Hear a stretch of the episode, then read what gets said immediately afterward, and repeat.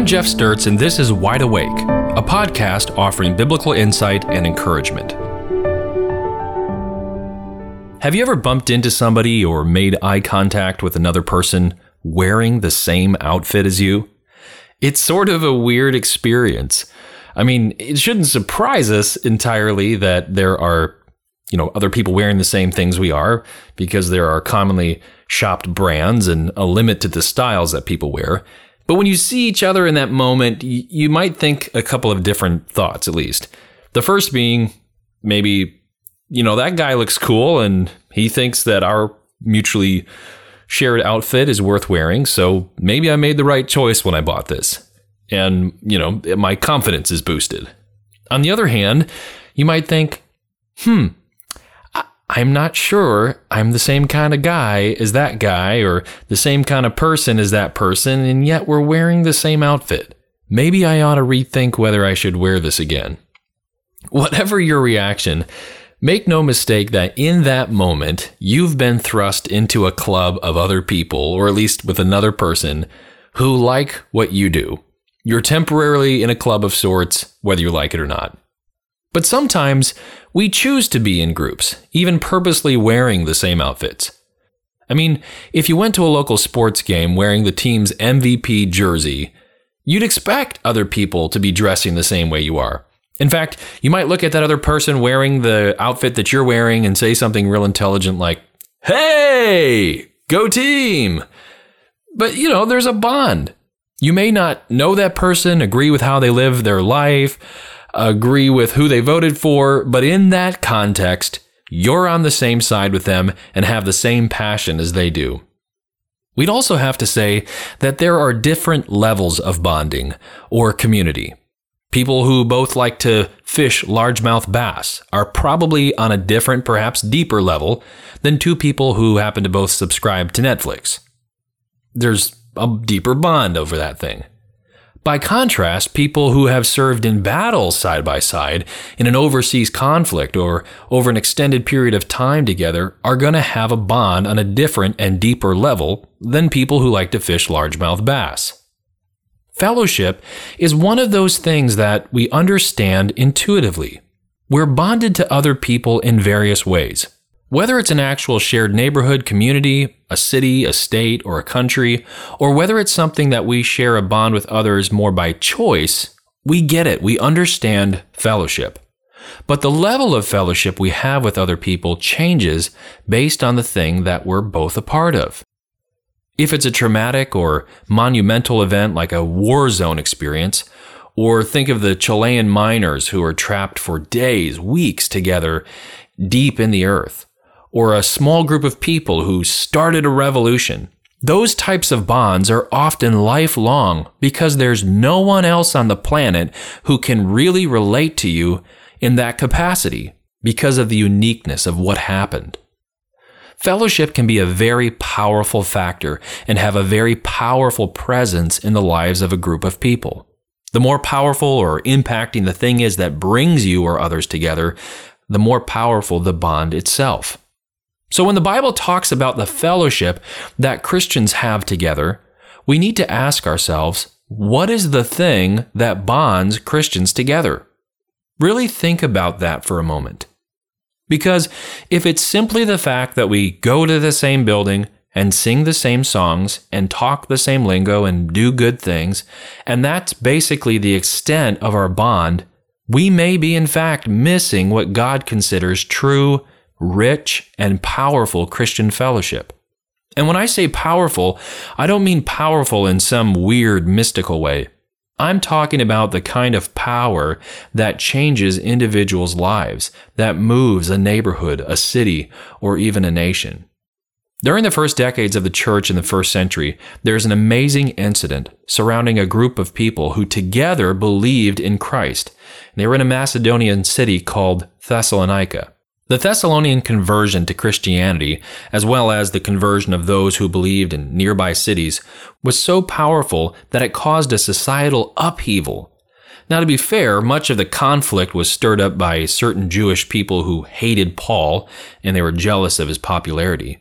But things were stirred up so much so that a mob within the city drug one of the church members out of his house and brought him before the city authorities and shouted to them about Paul and those who were preaching with him making this statement, quote, these men who have turned the world upside down have come here also. Wow, what an amazing statement! Turning the world upside down. When I was youth pastoring earlier in my life, I began designing a t shirt that had kind of like an outline of the globe and it was upside down with this passage on it.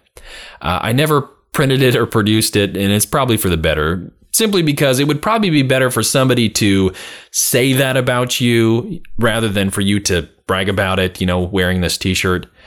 Nevertheless, we need to ask what was it that was causing this group of people to bond together and make such an impact?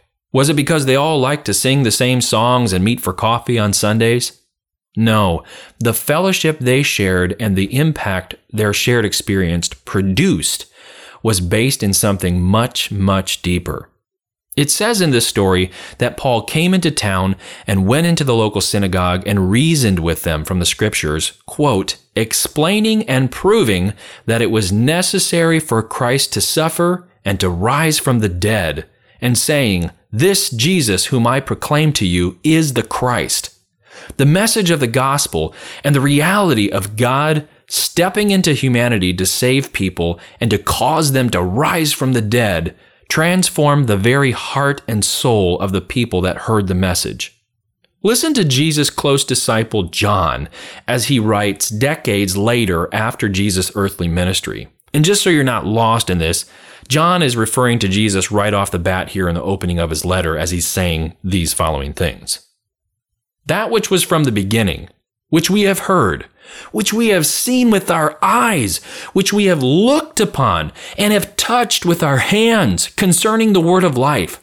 The life was made manifest, and we have seen it, and testified to it, and proclaimed to you the eternal life which was with the Father, and was made manifest to us. That which we have seen and heard, we proclaim also to you, so that you too may have fellowship with us.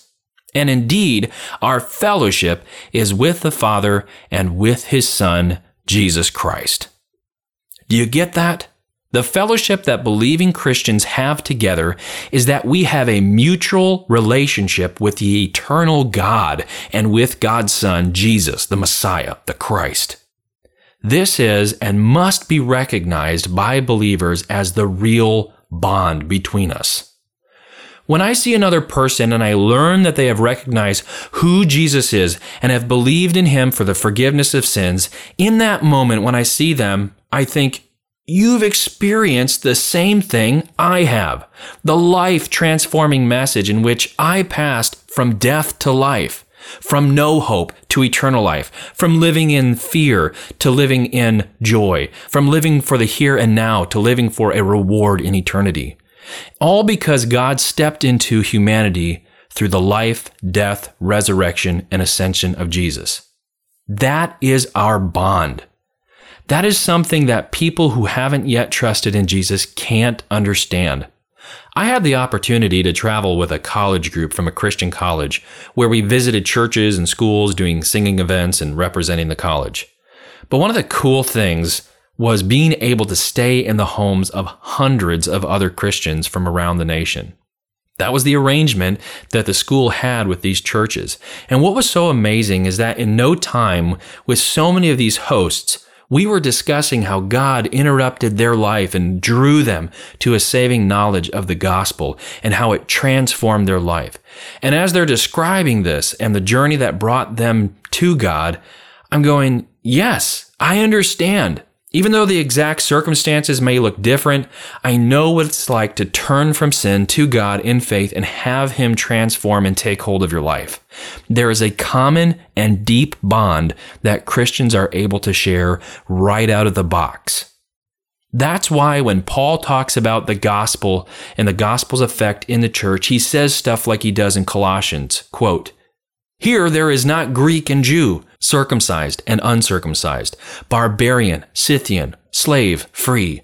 But Christ is all and in all.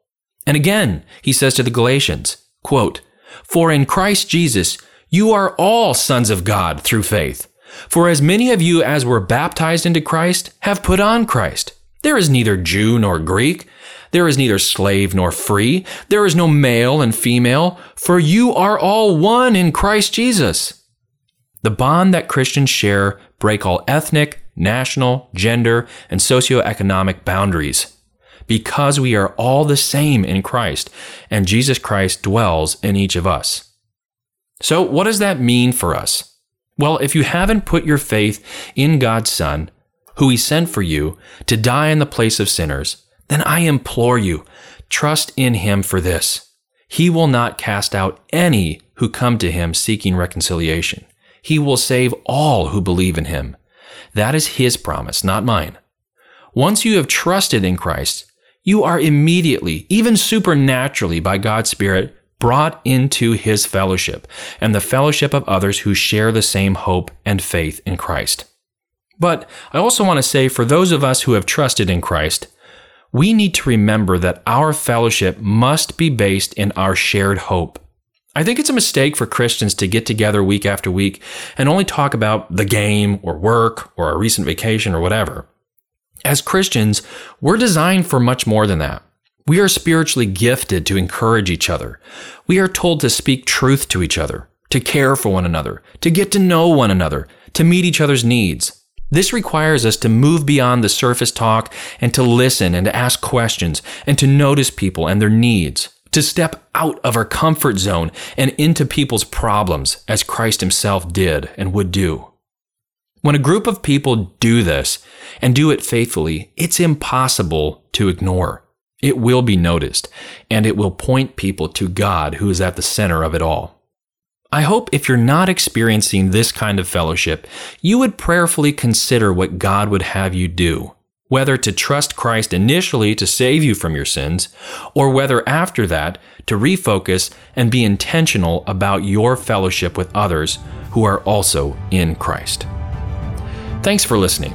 If you don't know what it means to know God personally, please don't hesitate to reach out. And we'd love to show you from the Bible how you can know God. You can email me at info at wileygospel.org. If you're not plugged into and regularly attending a local church in the Wiley area, I invite you to come out and visit us. You can find the times and location on our website, wileygospel.org. I look forward to sharing with you more encouragement from God's Word here on Wide Awake.